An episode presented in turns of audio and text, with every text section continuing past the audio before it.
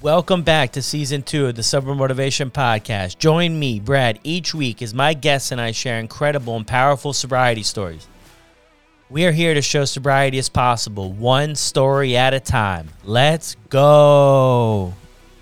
Todd Miller was diagnosed with cirrhosis of the liver in May 2021 and received a liver transplant just after Christmas 2022. Todd started drinking alcohol at 13 years old and this would continue until he got sober on February 2nd, 2022. Todd reached out for help once his life took a dark turn. Todd has an incredible message of hope for anyone struggling. And with this second chance at life, he wants to be a service to others and encourage men to talk about their feelings and what is actually going on. This is Todd Miller's story on the Sober Motivation Podcast. How's it going, everyone? Brad here. Before we jump into this week's episode, I want to give a big shout out. A big shout out to all of you who are struggling. All of you who are maybe not achieving the results you want. I want you to know that I didn't get this my first time either. But what I do want you to do is commit to showing up despite the results. You'll thank yourself later. If you haven't had a chance to check out the Sober Buddy app, now might be the time to do so. We have 10 live support groups per week with different topics. Also, the community is thriving and supportive, and people are coming together to lift each other up, give each other different ideas that worked for them, and really work together to make this whole recovery and sobriety thing a reality for so many people. Also, there are some new evolving community led meetup groups inside of the app as well. So check it out, yoursoberbuddy.com or your favorite app store and I hope to see you over there. I host three groups per week Monday, Wednesday, and Friday. Let's go. Welcome back to another episode of the Sober Motivation Podcast. Today we have Todd with us. Todd, how are you doing? I'm great today. How are you? I am well. I'm so happy that we could connect on this. And why don't you start off with telling us what it was like for you growing up? Well, when I was growing up, my family always had get togethers. My dad would drink a couple of beers after work. You know, I saw that was more on weekends and being around beer. Sometimes there was hard liquor around or whatever, but I didn't see it as a problem as a kid growing up because we're being caring, supportive, but family barbecues. I mean, we had a huge extended family with cousins and aunts and uncles, and it always seemed like we were getting together and there was always just beer and alcohol there. And, you know, as a young kid, I was like, quote, the beer runner for my uncles going out, you know, going into the cooler or going down in the basement to the refrigerator and getting the beers out and bringing up to them while they played horseshoes or barbecued or whatever.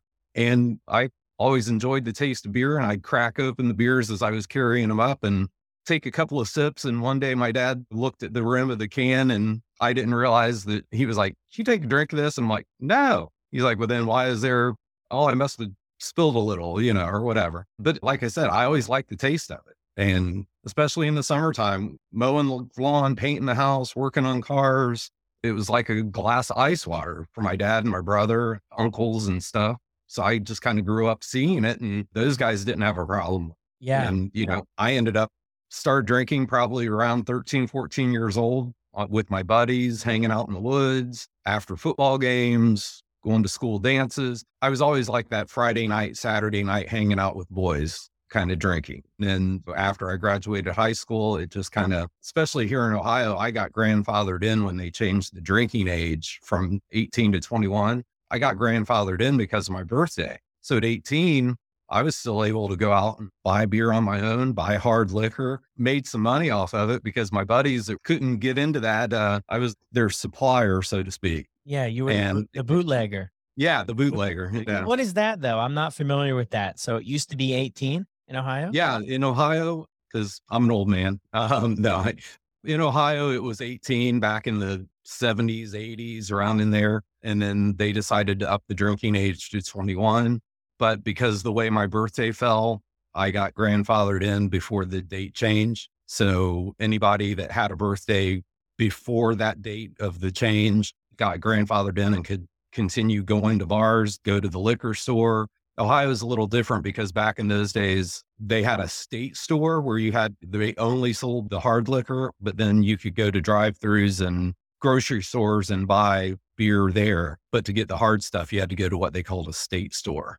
And now I think it's a little bit different. But yeah, so I mean, when I turned 18 and got some freedom on my own, it was kind of a little bit more game on, but I was worked in school and always Friday, Saturday night. Yeah. So, so you were able, so for a while there at the beginning, you were able to keep it to the weekends. What was yeah. it about, what was it about drinking in the first place that you were interested in getting this started? Was it that you'd seen so much it, growing up or? Yeah, I think it really was. And I mean, saw that I had family members and friends, parents that were able to have a good time on the weekends and then go back to work. I mean, yeah, there was some, a couple of beers after work, after a hard day's work, while you're cooking dinner. I mean, I dated a girl. My mom wasn't a big drinker. My, you know, my dad came home from work and cracked open a beer or two while he was mowing the grass or doing some stuff around the house, gardening. So I figured, I mean, I was just kind of a product of my environment. And I thought I could, there for a number of years, I was able to, uh, you know, maintain, so to speak. Yeah. You sort of had to take it or leave it kind of thing during the week, at least, where you, yeah, I mean, bother you. You didn't think about it during the week. No, yeah. No, and you know, to go out for a couple of beers after work with some guys from work was no big deal. I'd go home and not really even think about it. It wasn't like I was crack open a beer and it was game on until I passed out. But weekends, it was a little different, especially if I was going to the lake or hanging out with buddies and doing stuff. Yeah, I mean, we'd start drinking 11, 30, 12 o'clock during the day and go until midnight, one o'clock. But then Sunday, six thirty, seven o'clock, I'd stop drinking because I knew I had to get up and go to work on Monday morning. But then Monday night, I'd come home and crack open a couple of beers while I was grilling or cooking dinner or, you know, whatever. I didn't see it as a problem. Yeah. And then fast forward, it, lo and behold, guess what? It became a problem. What did that look like for you though? Like over the, over that span of time, what did your relationships look like? Your career look like? My career, I've always been kind of in business. I had the day, you know, I never worked like a swing shift job. So I always had seven to five or eight to five, nine to five, whatever you want to call it, kind of jobs, mostly office jobs, sales jobs. It's funny. I used to be an outside sales rep for a company in Chicago that uh, I took clients out to lunch and the proverbial two martini guys that I took out to lunch. But the thing of it is, I never drank at lunchtime because I didn't want to be that salesman, that person. But come 4 5 o'clock, guess what? My addiction was sitting there tapping on my shoulder, going, It's time for a beer, or we're going to go play golf, or we're going to go meet the guys at the bar and hang out. I felt like it just slowly got out of my grasp and became someone else's grasp. Yeah. And it never really affected my jobs because I always was able to get up in the mornings and, you know, I might be a little hungover from going to a late night Cubs game or Blackhawks game or whatever, being in Chicago. I mean, you know, you could turn around and throw a stone and hit a bar or something up there. And it just slowly, slowly started grabbing more of my attention in the evenings. And relationship wise, I dated girls, we'd hang out at bars or go to, you know, their house. And I never lost a relationship or a job because of alcohol and drinking. It didn't necessarily control my life during the day, but man, at like I said, 4 5 o'clock at night, it was game on especially yeah. until midnight. If I got a solid six, seven hours of sleep, I was good. Bad part about it is, is later in that time frame, I used to smoke a lot of pot, loved smoking pot. Actually, I was a wake baker. I'd get up in the mornings, have my one hitter next to my bed and hit that, make a pot of coffee, get a shower, put my suit and tie on and go do my thing. I actually drank less when I smoked pot. My philosophy was, well, I smoke pot, I don't wake up with hangover. But in the evenings, it was take a couple of hits and go hang out at the bars with my buddy because I had a lot of friends that ran around with in Chicago. I had friends that owned bars and boats. And I mean, I was single. It was like, God, this is fun. Being from Ohio and living in Chicago, it was like, God, this is great. Yeah. Um, paradise. Paradise. Yeah. For sure. Yeah. It's a playground up there. It's always interesting, though, hearing these stories about how it starts out, you know, maybe in an innocent way. And then with time, it really becomes number one. It really becomes our identity in a sense to where yeah. without it, we're become completely lost. Like, what are we going to do without it. And it, it's a progressive thing, I think, for a lot of people. Well, it takes time to build it up to, you know, be that. It really did. And up until probably about four or five years ago, it became where, and I didn't even realize it, maybe even longer before that. You know, I started looking at my watch or started looking at the clock on my computer or my phone. And again, like I said, my addiction was kind of sitting there going, coming up on 430, where are we going to go? What are we going to do? I didn't realize it at the time. I didn't realize that until I spent time in rehab. That was my addiction talking. It wasn't my free will it was my addiction going, um, okay, it's coming up on 4 35 o'clock, time for me to take over.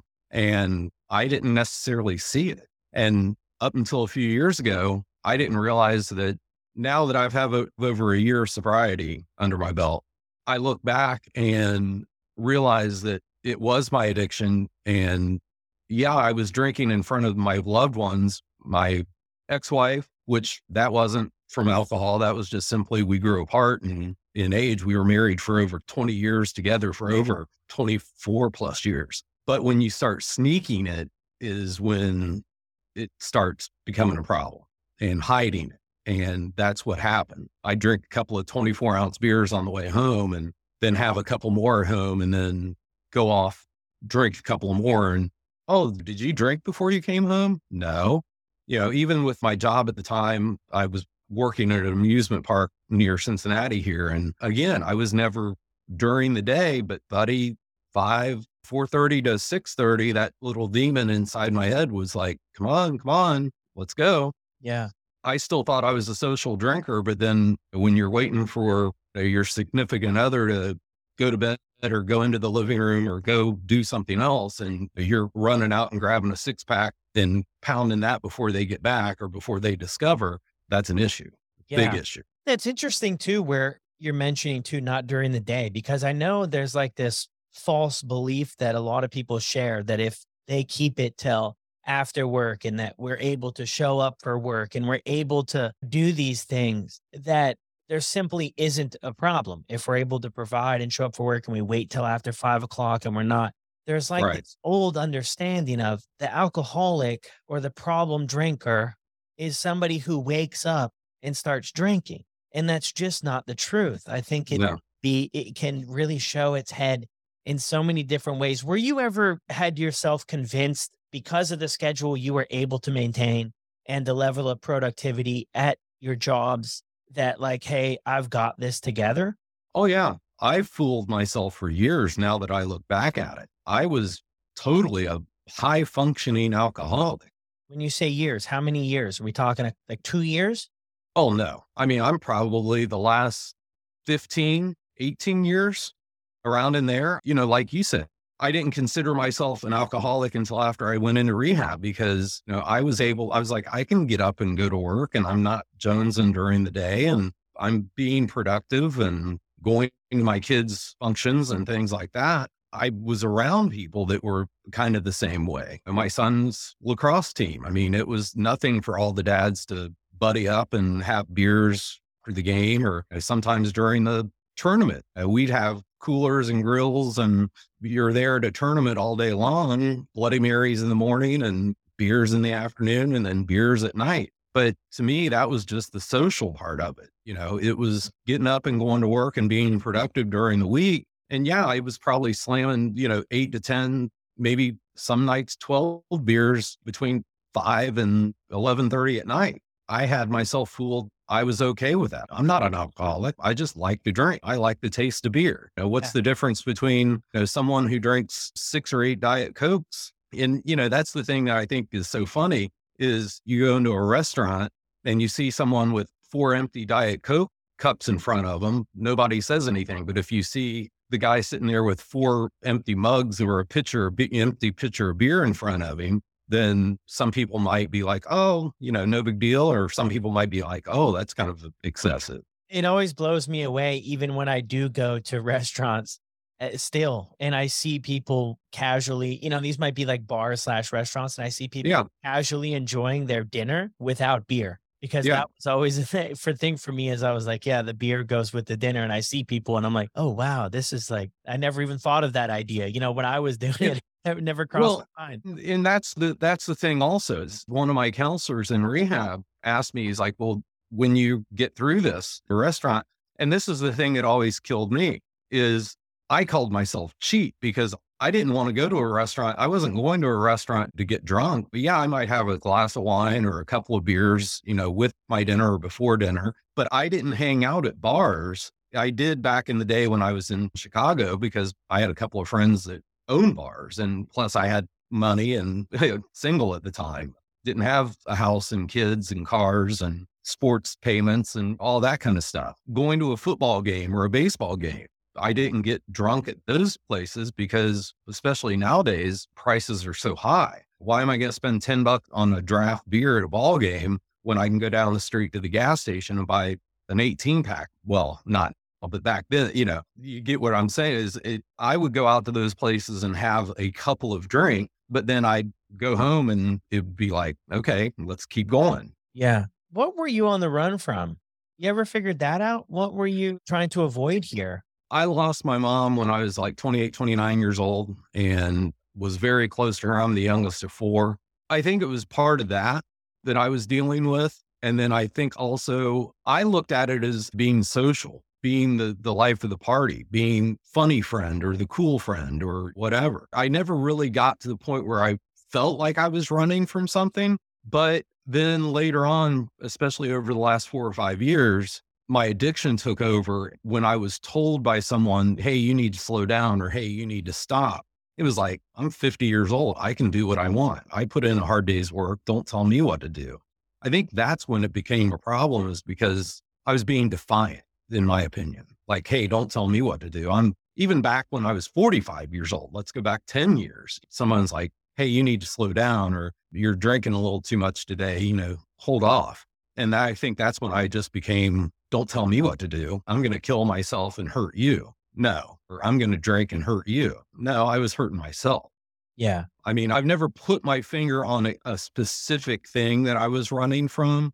I know when I lost my mom when I was 28, that at that point I wasn't married. I was lost. Like I said, I was the youngest of four. And I mean, they always say your mom's your first love. And that was definitely the case. And losing that at 28, 29 years old it kind of threw me in a tailspin. And that summer that she passed away, I was living in Chicago and we went to the Grateful Dead concerts, the last two Grateful Dead concerts that Jerry Garcia ever played. And I mean, man, if somebody handed me something, I was like, okay, I'm going to do it. I think that summer, probably three or four years after that, uh, maybe that's what I was running from and just, you know, I don't give a crap attitude. Yeah. And unfortunately, my addiction, I opened up that playground to my addiction. And it loved it. Yeah. So the pain and maybe knowing exactly how to work through a situation like that. And, and then I right. think when stuff like that happens too, we go with what we're used to and maybe what's a little bit easier. Not to say that the addiction's easier, but you know, having six beers might be easier than reaching out and doing stuff that's just so comfortable for us, right? The worst part of all of this is that it works so well, like it does the trick. Oh, intelligence doesn't, right? But in that time, it probably, you know, that it distracted, distracts us from what's going on and we just kind of push it down and down. Um, well, I mean, oh, go ahead. No, and what I was going to say is, is the sad part about it is, is 10, 15, 20 years ago, men didn't mm. talk about their feelings. Men didn't talk about their struggles. I mean, I've seen a lot of TikToks and reels on Facebook that guys are like, you might be hurt. I mean, and I was guilty about that you know, oh, how you doing today, man? I'm fine. Nobody wanted to hear that I was hurting inside and that I had pain and that I was miserable or tired or and I think that's one of the reasons why I wanted to do this today is to break that stigma is, you know, let everybody else out there that may be going mm. through this to let them know that I'm not fine some days. And now I can talk about it. I can share instead of cracking open a couple of beers and hiding it makes me feel better. Journaling has made me feel better. People had said that to me before, and I'm like, journaling, right? Well, when I was in rehab, I journaled. My counselor and, was adamant about it. And the first few times that I did it, I was like a couple of paragraphs or a paragraph on a piece of paper. And the next thing you know, three weeks later, I'd look back and it was like those paragraphs started turning into sentences and the sentences into chapters and the chapters into pages. It really helped me get through that. And I think that's what a lot of these, a lot of younger men, if you're not fine, say something, don't hide. And that I grew up in a, born in 1967. Men didn't talk about their feelings in the 70s. That's the last thing you did. That's part of the stigma that I want to try and help break is, I mean, I've got tons of friends from rehab that they have my number. I've had a couple of guys call me at one, two o'clock, three o'clock in the morning not necessarily because they were going to go out and use or drink again. They just needed to get something off their chest. Yeah. And I think that's the stigma that needs to be broken. Yeah, because not talking about stuff can definitely lead or maybe explode any addiction that we already are, are it, experiencing, right? I totally feel that that's what happened with me over, you know, probably the last eight years, nine years, seven years, you know, whatever, is I didn't learn these things until the hard way. Yeah. I'm wondering too, though, since you kind of brought it up there, how were you feeling and how were you doing like mentally while you were going through this for the past 10, 15, 20 years? I look back on it now and I was hiding. I mean, I was definitely hiding. I don't know what I was hiding mm-hmm. from, but I still had to put up the strong front that I was a man, I was a father. Yeah. I mean, yeah, it was funny because my ex wife and I now are still great mm-hmm. friends. We just simply grew apart. And that didn't necessarily, I wasn't hiding from that or killing the pain from that. It's just that my addiction was just so deep in me that I almost couldn't function without the six or eight, 10 beers a night in my mind. But I'm sure I physically I could. But again, I didn't talk about it. I, I going to talk to about my friend that that was going to sit there and be like, oh, come on, dude, you can't have those feelings. That's not a true friend, yeah. in my opinion. And it's hard to have a conversation like that with other people that, you know, are doing the same thing, right? Right. I mean, if I did say, "Hey, man, I'm having a rough day. Can I give you a call or can I meet up with you?" You know, let's go to to get some wings and some beer. Well, that okay, that's not necessarily what I was looking for, but it was like, oh, okay, and then talk for five minutes, and then the next thing you know, it's four pitchers or 10 beers later and you haven't talked about anything. You've just pushed it back down. It's back down in the core of you, not at the surface. Yeah. And now it's nice to be able to recognize that and verbalize it or put it on paper. If I don't have anyone to talk to, I get my journal out and write. Yeah, that's incredible. So you're writing a book then, Todd? it's definitely not going to be on the bestseller list. Let's put it that way. You never know, buddy. You never know. I'm right. interested to see where this thing, how this kind of plays out for you. So you've been drinking for X amount of years for like quite some time, right? It's a oh, pretty oh, yeah. long career of drinking here. When do hmm. things take a change? When do things become unmanageable or do they become really obvious for you that something's up? Well, it was in November 21, you know, probably well before that in May of 21, I got, or before that, I got really sick and started doing some doctor Googling and thought that I had this or that or whatever. And in May of 21, I got diagnosed with cirrhosis of the liver and had quite a bit of fluid in my abdomen. They call that ascites. It's where your liver can't process everything. So it just kind of leaks out in, into your abdomen. And I had to have, this is going to blow your mind. They took 22 liters of fluid out of my abdomen. I had fallen at home, called my girlfriend at the time. She came home and said, You're going to the hospital. I'm not helping you up. And that's when I found out. And that was kind of a wake up call, smack in the face, so to speak. What were the symptoms you were having from that? Like, were you bloated? Like, could you visually bloated, bloated? You yeah, bloated. I thought I had, I thought I had gut issues going on. I was, like I said, doctor Googling. I thought I had become gluten intolerant. I mean, I was trying everything. I'm not an alcoholic. You know, I couldn't have liver disease. Did any you know. research, did any of the research you were doing on Google? Yep. That as an idea? Yep. Yeah. But what did I do? Oh, no, that can't be me. In hindsight, I talked to doctors about it and I had a job where I worked. like I said, I worked for an amusement near Cincinnati here and I was in their entertainment department. I was spending time up on lifts, you know, hanging theater type lights and doing that.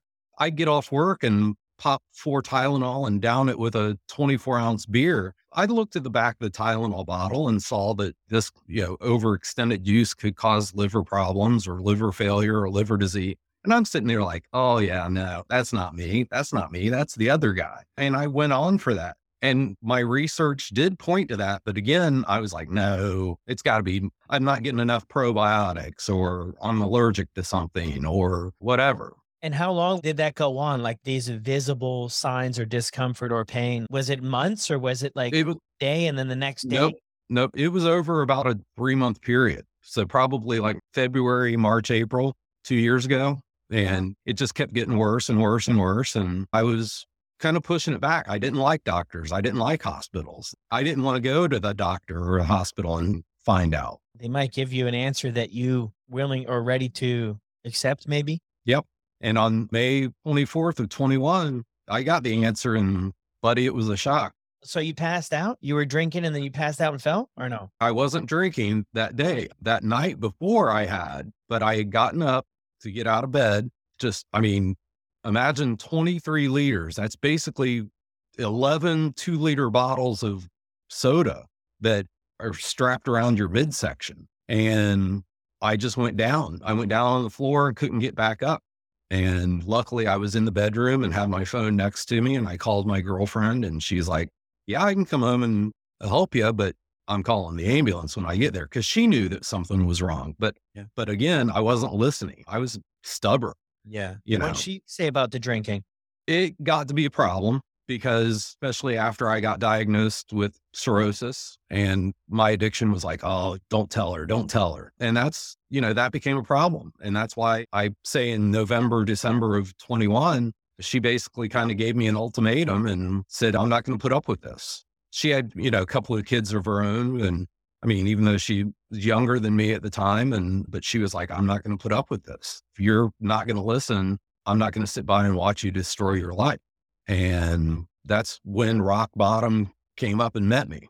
And I was in a dark place. I had never really thought about it, but that month of November, December, early January, I was in a dark place. I was looking at ways to get rid of my pain by self harming. Luckily, it never came to that. So this is after you've been told about the condition you have, about what that yep. is.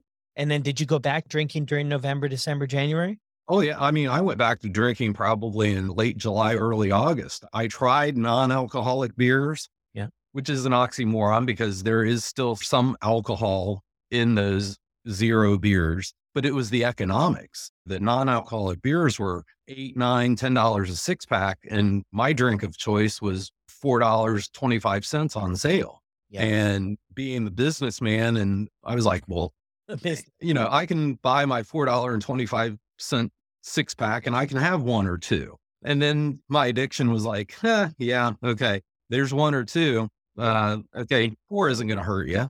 Yeah.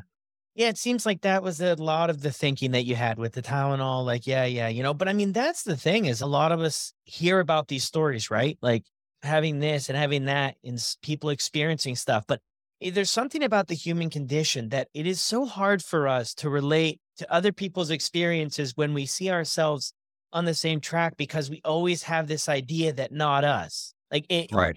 Johnny did that. And even though I'm headed on the same track and doing what Johnny used to do, I'll never end up where Johnny is. I'll never be there. And it's like saving money. It's so hard mm-hmm. for us to save money because that's to better our future self. And humans just have a hard time connecting with our future self enough to do something today about it. It's a very interesting type thing. But yeah, and then so you started back, you tried to moderate it. And that's another thing that was really bad too. It's like somebody who's struggling with gambling, once they hit a big jackpot, you always feel like you're going to hit a big jackpot.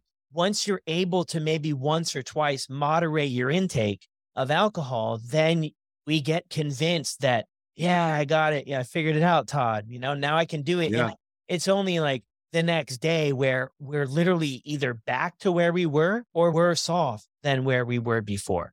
Oh, yeah. Um, because I found out for me, it was never about the alcohol. It was never about that thing. It was always, this was like an internal problem that I had that I had to work on. And um, the alcohol was like my solution to escaping myself. hmm So you Yeah, got November, December, January is a dark time for you. What does it mean for a dark time? You're just feeling down, depressed, like sh- really struggling. yeah, depressed. I mean, deep depression. I'm not worthy. What have I done? What do I have? What do I have to look forward to? I've disappointed this person that I've been around now for, you know, the last three and a half years.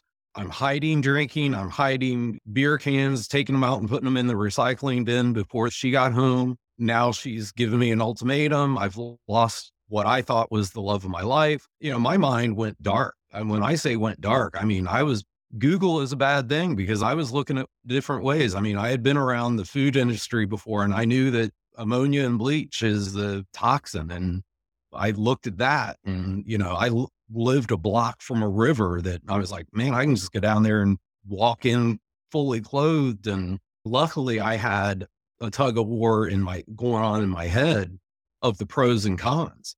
I am a certified scuba diver. My dark side of my brain was going, just walk into the river fully clothed. The lighter side of my brain was going, huh, he knows how to swim. Mm-hmm. He's a certified scuba diver. He'll roll over on his back and just float down the river, you know, kind of deal. Luckily, I had that pros and cons, but man, I was looking at ways. And that's when I finally had kind of a realization that I needed help in some form. I checked myself into the hospital to the behavioral unit. They call it behavioral unit now. Back in, you know, growing up, that was a psych ward.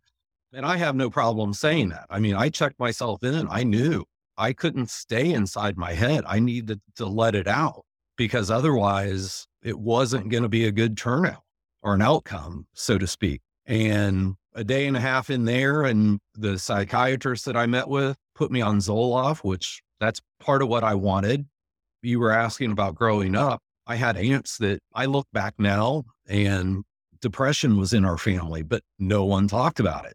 Why didn't anyone talk about it? Well, because it was the 70s and 80s and that wasn't a problem. You were just you go to church and and talk to your friends and everything was fine. God forbid the men talk about it. But I knew I was depressed. And that's why I went and, and tried to get help. Well, a day and a half into that three days, the doctor, the psychiatrist, like, yeah, we don't, as I was telling friends, I guess I wasn't crazy enough, or I guess I wasn't convincing enough. So luckily, the social worker there at the hospital gave me a list of treatment centers around me and encouraged me to call one of those places. Called my then ex girlfriend and said, Hey, I don't have anywhere to go. And she let me come back to the house and stay there for a few days. And then on February 2nd of 2022, I got picked up by a van and by this residential rehab facility in Dayton, Ohio, and went with my two garbage bags full of clothes for the next 30, 60, 90 days. I didn't know how long I was going to be there. And loaded my two garbage bags full of clothes because they wouldn't let you bring suitcases because it's a drug and alcohol rehabilitation facility, residential, meaning you're in. I mean, you are free to go whenever you want, but basically you were kind of locked in, so to speak. And that's what saved my life. I'll be very honest with you. You know, I don't know if I can say the name of the location or the place, but it was Woodhaven Residential Treatment Center in Dayton, Ohio. They saved my life. I talked to a girl there on Sunday morning, and by Wednesday afternoon, I was being picked up by their shuttle van and taking me up there. That's incredible, by the way. But I'm wondering, right? Because you lived a few years doing this stuff, rarely, if ever, asking for any help, never really admitting, never really admitting powerlessness, really just taking this thing head on about you'll deal with it. What at that point in time changed to where you became open and willing to say, throw your hands up in the air and say, I really don't have anything figured out. I need some help with this. What changed? What made that available? As everybody, the way I look at it is it was definitely my higher power that was intervening. That day back in May when I fell to the floor getting out of bed, I look back on it and I think it was my higher power that pushed me and said, I'm not done with you. I'm not going to take you right now, but I'm going to make you go through these things. I honestly think that that's what it was. I mean, that he or she or whatever you want to, you know, however you relate to a higher power, basically started the path or started the process in May of 21. And by January of 22, why was I having such a struggle in my head with darkness? And if they had given up on me, if my higher power had given up on me, why were they putting that pros and cons conflict in my head? Like, oh, you could kill yourself doing this way, but you'd probably end up being a vegetable. Or I don't think they allowed me to do that. I don't think he allowed me to do that.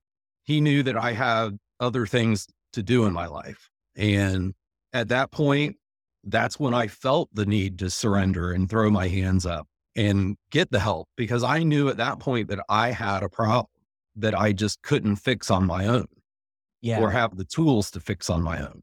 When I was in rehab, I came to the realization, or I like to use this analogy. I don't know if you're a, a motorcycle enthusiast, a car enthusiast, whatever. You can fix a motorcycle with an adjustable wrench, right? But it's going to take you a long time. I had an adjustable wrench, but I wasn't fixing myself. I needed to get the other tools, the star bits, the crescent wrenches, the socket set, everything I needed. I mean, yeah, you can fix a motorcycle with an adjustable wrench, but unless you have all the other tools, it's going to take you a long time. Mm-hmm. And that's where I came to learn I needed those other tools. I've had that adjustable wrench all my life and I wasn't fixing myself. And I needed the tools. And that's what I took away from going to rehab. The other part of that to kind of digress back is about four or five years ago, I was working with a guy over at the amusement park that told me about his journey in sobriety. And I was like playing it off, but his voice always kept kind of coming up in my head over the last three or four years.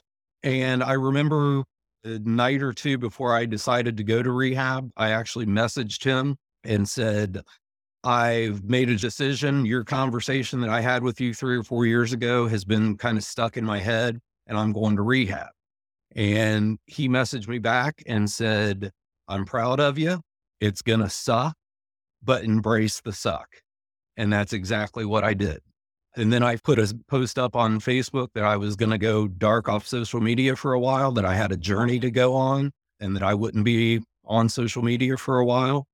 And you wouldn't believe the number of responses that I got to that. And I actually had one other friend that I she and I went to school together since kindergarten.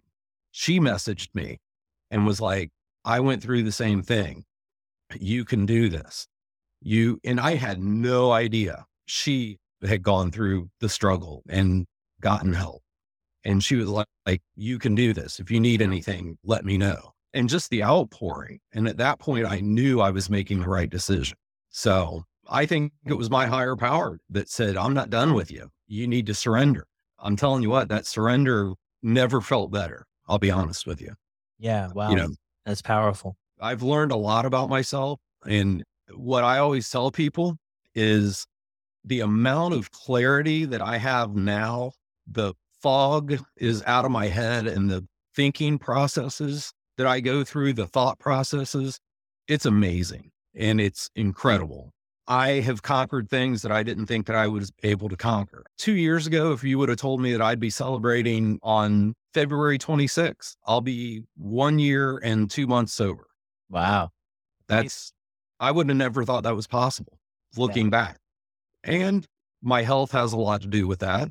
December 28th of last year, 2022, I went to UC Medical Center in Cincinnati and had a liver transplant. And you know, that saved my life. How did that come about? Because my illness just kept progressing. It just kept getting worse. Yeah. I'm not even 60 days in post transplant. And here I am today, feeling good. I mean, feel like I got kicked in the stomach by a mule a thousand times, but you know, that's just the healing process. Yeah. So how um, did you get how like how does that whole process work? So they decided that things were progressing. So you needed to get the transplant I know absolutely nothing about this, and maybe you can shed some light on it. Is there a sobriety or alcohol free requirement to yes. this program? Yep. Before you're even considered, even put on the list. So to kind of go back a little bit, I was in rehab. I was had moved over to their sober living facility. May 3rd is my birthday. I had celebrated my birthday. And on May 5th, I started getting progressively more ill I actually ended up at the hospital across the river from the uh, rehab center that I was in in Dayton. I had bleeding in my esophagus. At that point, I had been around 90 days sober.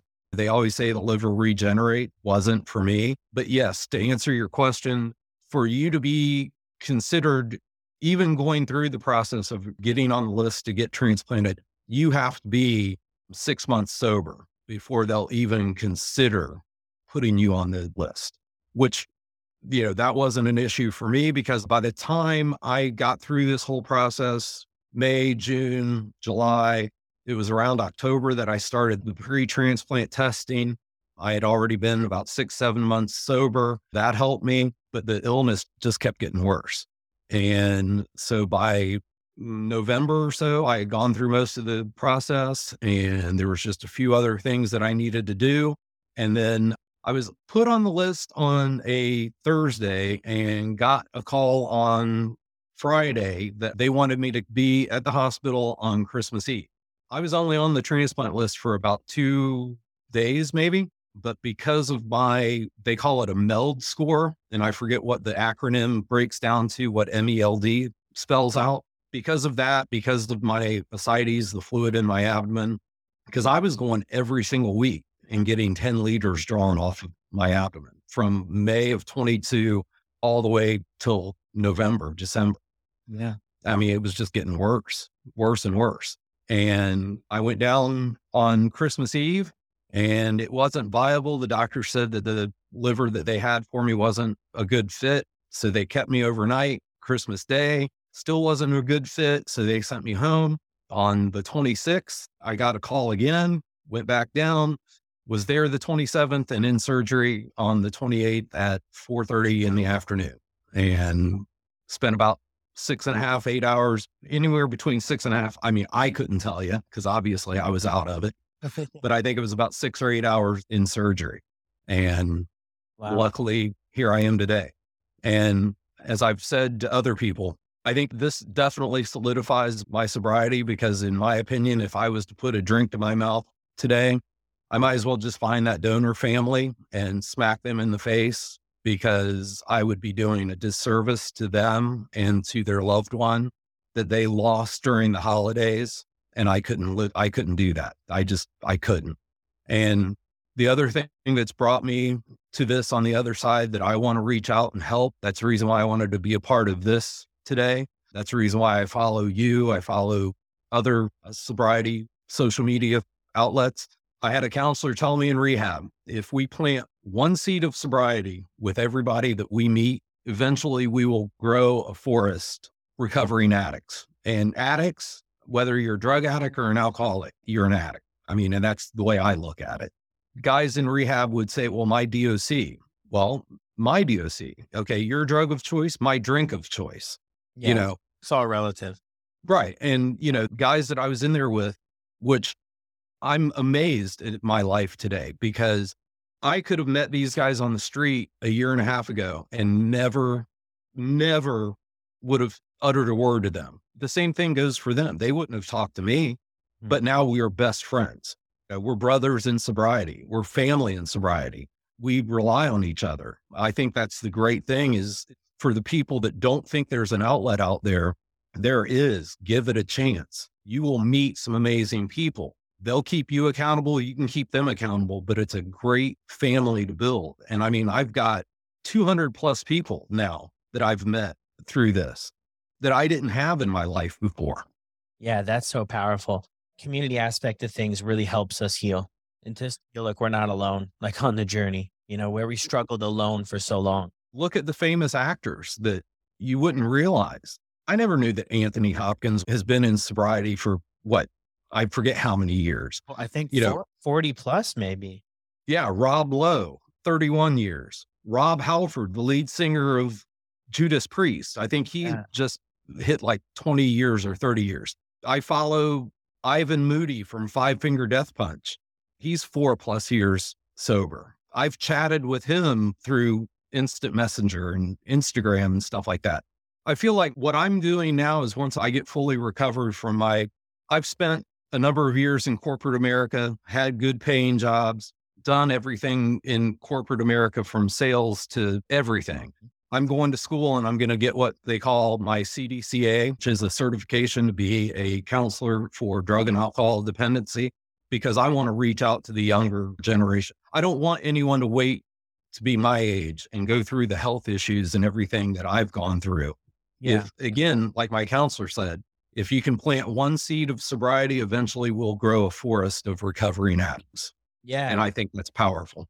That's extremely powerful. I love that mission. I'm wondering here back to the transplant thing. Yes. Was sorry. was there? That's okay. That's all incredible stuff. Was there? Did you feel any sort of shame or any way of like? Sometimes it's perceived that these are choices we make, and I'm not sure your stance on this, but I'll just kind of share from my Mhm. experience is that this is a choice we make. We've chosen to do this to ourselves, type deal. I don't necessarily believe in that 100%, but a lot of people around us do. And then you're in line to get this transplant. Was there any sort of shame or anything from any, anybody, or it was it something that was handled very professionally? It was handled very professionally. I've been an organ donor since I was 18 years old on my license. You know, that was a choice that I made. And that's the choice that this person that saved my life made. I think what some people may be worried about is the stigma, you know, being an alcoholic, being a drug user and having Hep A, Hep B, Hep C, whatever. The stigma is only there if I think you allow it to be. If you go out and you get a second chance on life like I have today, Mhm. I think you better be ready to use it and do something with it and not go back. I think that's the only stigma that would exist, in my opinion, was if I went back and dishonored that donor and his family or her family by picking up again. As far as the doctors go, I never once got the feeling that there was any kind of stigma or shame or guilt that I should feel. They never made me feel that way. Okay. I'm really happy to hear that.